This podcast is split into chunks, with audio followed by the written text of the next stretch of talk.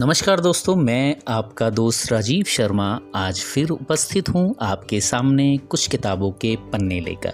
आशा करता हूँ ये पन्ने आपको ज़रूर पसंद आएँगे। दोस्तों, कहते हैं कि मन के हारे हार है और मन के जीते जीत। दोस्तों, मनुष्य के जीवन में पल पल परिस्थितियाँ बदलती रहती हैं। जीवन में सफलता, असफलता, हानि, लाभ, जय पराजय के अवसर मौसम के समान हैं। कभी कुछ स्थिर नहीं रहता। जिस तरह इंद्रधनुष के बनने के लिए बारिश और धूप दोनों की ज़रूरत होती है, उसी तरह एक पूर्ण व्यक्ति बनने के लिए भी हमें जीवन के खट्टे मीठे अनुभवों से होकर गुजरना पड़ता है। हमारे जीवन में सुख भी है और दुख भी है, अच्छाई भी है और बुराई भी है।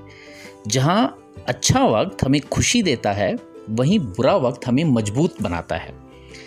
हम अपनी ज़िंदगी की सभी घटनाओं पर नियंत्रण नहीं रख सकते, पर उससे निपटने के लिए सकारात्मक सोच के साथ सही तरीका तो अपना सकते हैं। दोस्तों, कई लोग अपनी पहली असफलता से इतना परेशान हो जाते हैं कि अपने लक्ष्य को ही छोड़ देते हैं, और कभी कभी तो वो अवसाद में भी चले जाते हैं।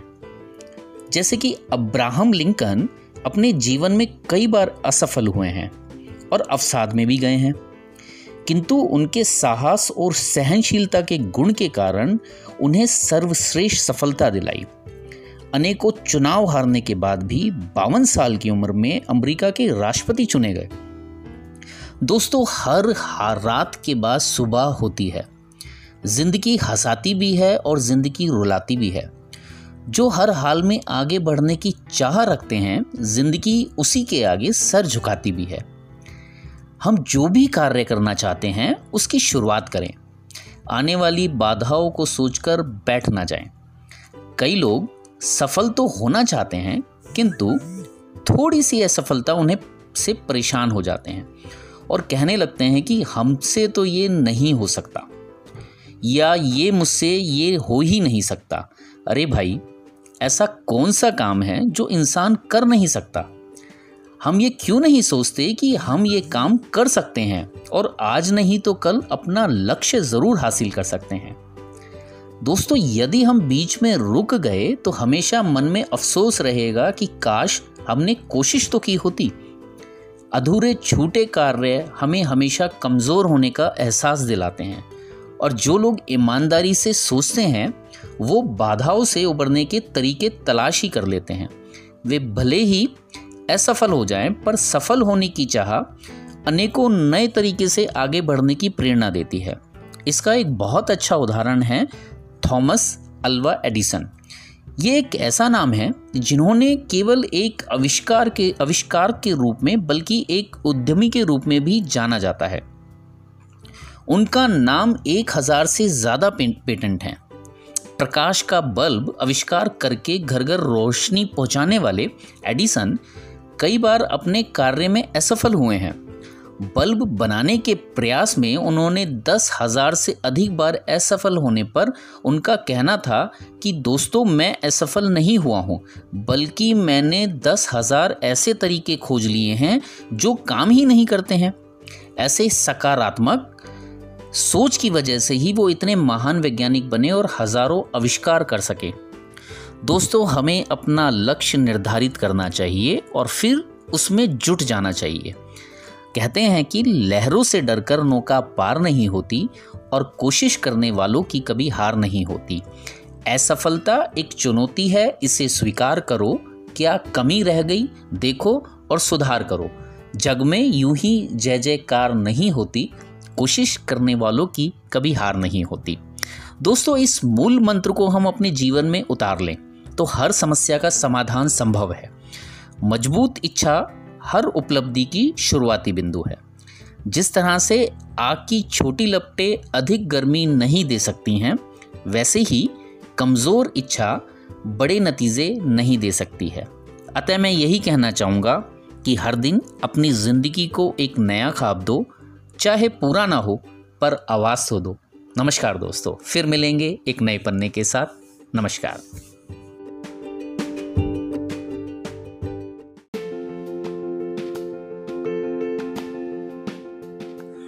नमस्कार दोस्तों, मैं आपका दोस्त राजीव शर्मा आज फिर उपस्थित हूँ आपके सामने कुछ किताबों के पन्ने लेकर। आशा करता हूँ ये पन्ने आपको ज़रूर पसंद आएँगे। दोस्तों, क्या आप जानते हैं कि कर्म संस्कृत शब्द के क्रय से आया है। इसका मतलब होता है करना। कर्म का मतलब है हर एक्शन का असर या परिणाम। योग में कर्म का मतलब होता है काम, यानी कि वर्क।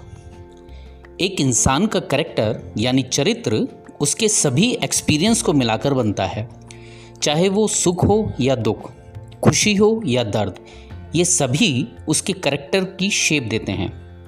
ये एक्सपीरियंस उसे अज्ञानता से ज्ञान की ओर ले जाते हैं। आपके एक्शन के पीछे असली मकसद क्या है? लोग हमेशा किसी खास मकसद के लिए ही कर्म करते हैं। कुछ लोग शोहरत पाने के लिए करते हैं, कुछ लोग पावर के लिए तो कुछ लोग धन दौलत के लिए। कुछ लोग स्वर्ग जाने के लिए भी करते हैं और कुछ लोग पश्चाताप करने के लिए भी करते हैं। लेकिन सबसे महान और नेक कर्म क्या होता है? बस काम करना। जी हाँ बस काम करना। एग्ज़ाम्पल के लिए, कुछ लोग गरीबों की मदद और सेवा करते हैं, वो फ़ेमस होने के लिए या अपनी पहचान बनाने के लिए ऐसा नहीं करते। वे सिर्फ़ इसलिए करते हैं क्योंकि उन्हें भलाई का कर्म करने में विश्वास होता है। उन्हें ये काम करना अच्छा लगता है। क्या एक आदमी जो काम को काम समझकर करता है, उसे कुछ हासिल होता है? जी हाँ असल में उसे ही सबसे ज़्यादा फ़ायदा होता है। बिना किसी निजी मकसद के किया हुआ कर्म मन, शरीर और आत्मा के लिए सबसे अच्छा होता है।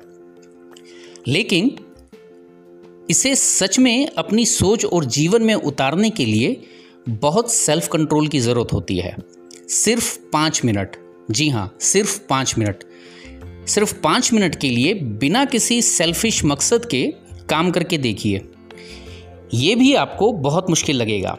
किसी काम के बदले में कुछ ना मिलने की सोच भी हमें परेशान कर देती है है ना? इसलिए बिना किसी सेल्फिश मकसद के काम करना आपकी असली शक्ति को दिखाता है। पाँच मिनट, पाँच घंटे या पाँच दिन। बिना किसी मकसद के काम करना खुद पर सेल्फ कंट्रोल को साबित कर दिया है। ऐसा करने के लिए एक स्ट्रॉन्ग विल पावर और स्ट्रॉन्ग करेक्टर की ज़रूरत होती है। बदले में कुछ मिलने की आशा किए बिना या बिना किसी निजी स्वार्थ के ज़्यादा से ज़्यादा काम करने की कोशिश कीजिए। एक महान इंसान बहुत सारे अच्छे काम करता चला जाता है। मानो, वो अच्छे कर्मों का बीज बो रहा है। वो हर रोज़ उसकी देखभाल करता है लेकिन घंटों उसके पास बैठकर उसके बढ़ने और उसके फलों को हासिल करने की इच्छा नहीं करता।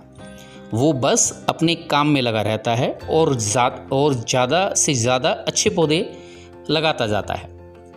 दोस्तों अगर आप किसी की मदद करना चाहते हैं तो ये मत सोचिए कि इस उस इंसान का क्या रिएक्शन होगा। उसके धन्यवाद देने का इंतज़ार मत कीजिए। या ये आशा मत कीजिए कि वो भी इसके बदले में आपके लिए कुछ करेगा। अगर आप अच्छा कर्म करना चाहते हैं तो बस उस पर कायम रहिए। किसी इनाम के बारे में सोचने की जगह और भी ज़्यादा अच्छे कर्म करने के बारे में सोचिए। अभी आपके अंदर सिर्फ़ खुद के लिए काम करने का जोश है, लेकिन समय के साथ प्रैक्टिस करते रहते हुए आप बिना किसी स्वार्थ के काम करना सीख जाएँगे। रोज़ सेल्फ कंट्रोल की प्रैक्टिस कीजिए, ये बहुत जल्द ही आपको आपकी हैबिट बन जाएगी। और ये हैबिट आपका करेक्टर और आपका करेक्टर आपके संस्कार। दोस्तों, ये जो चैप्टर था, ये स्वामी विवेकानंद ने अमेरिका में अपने ढाई साल के जो उन्होंने वहाँ पे रुके थे ढाई साल के लिए, वहाँ पे उन्होंने ये लेक्चर्स दिए थे। ये उसी का एक पन्ना है। आशा करता हूँ आपको पसंद आएगा। नमस्कार। फिर मिलेंगे एक नए पन्ने के साथ।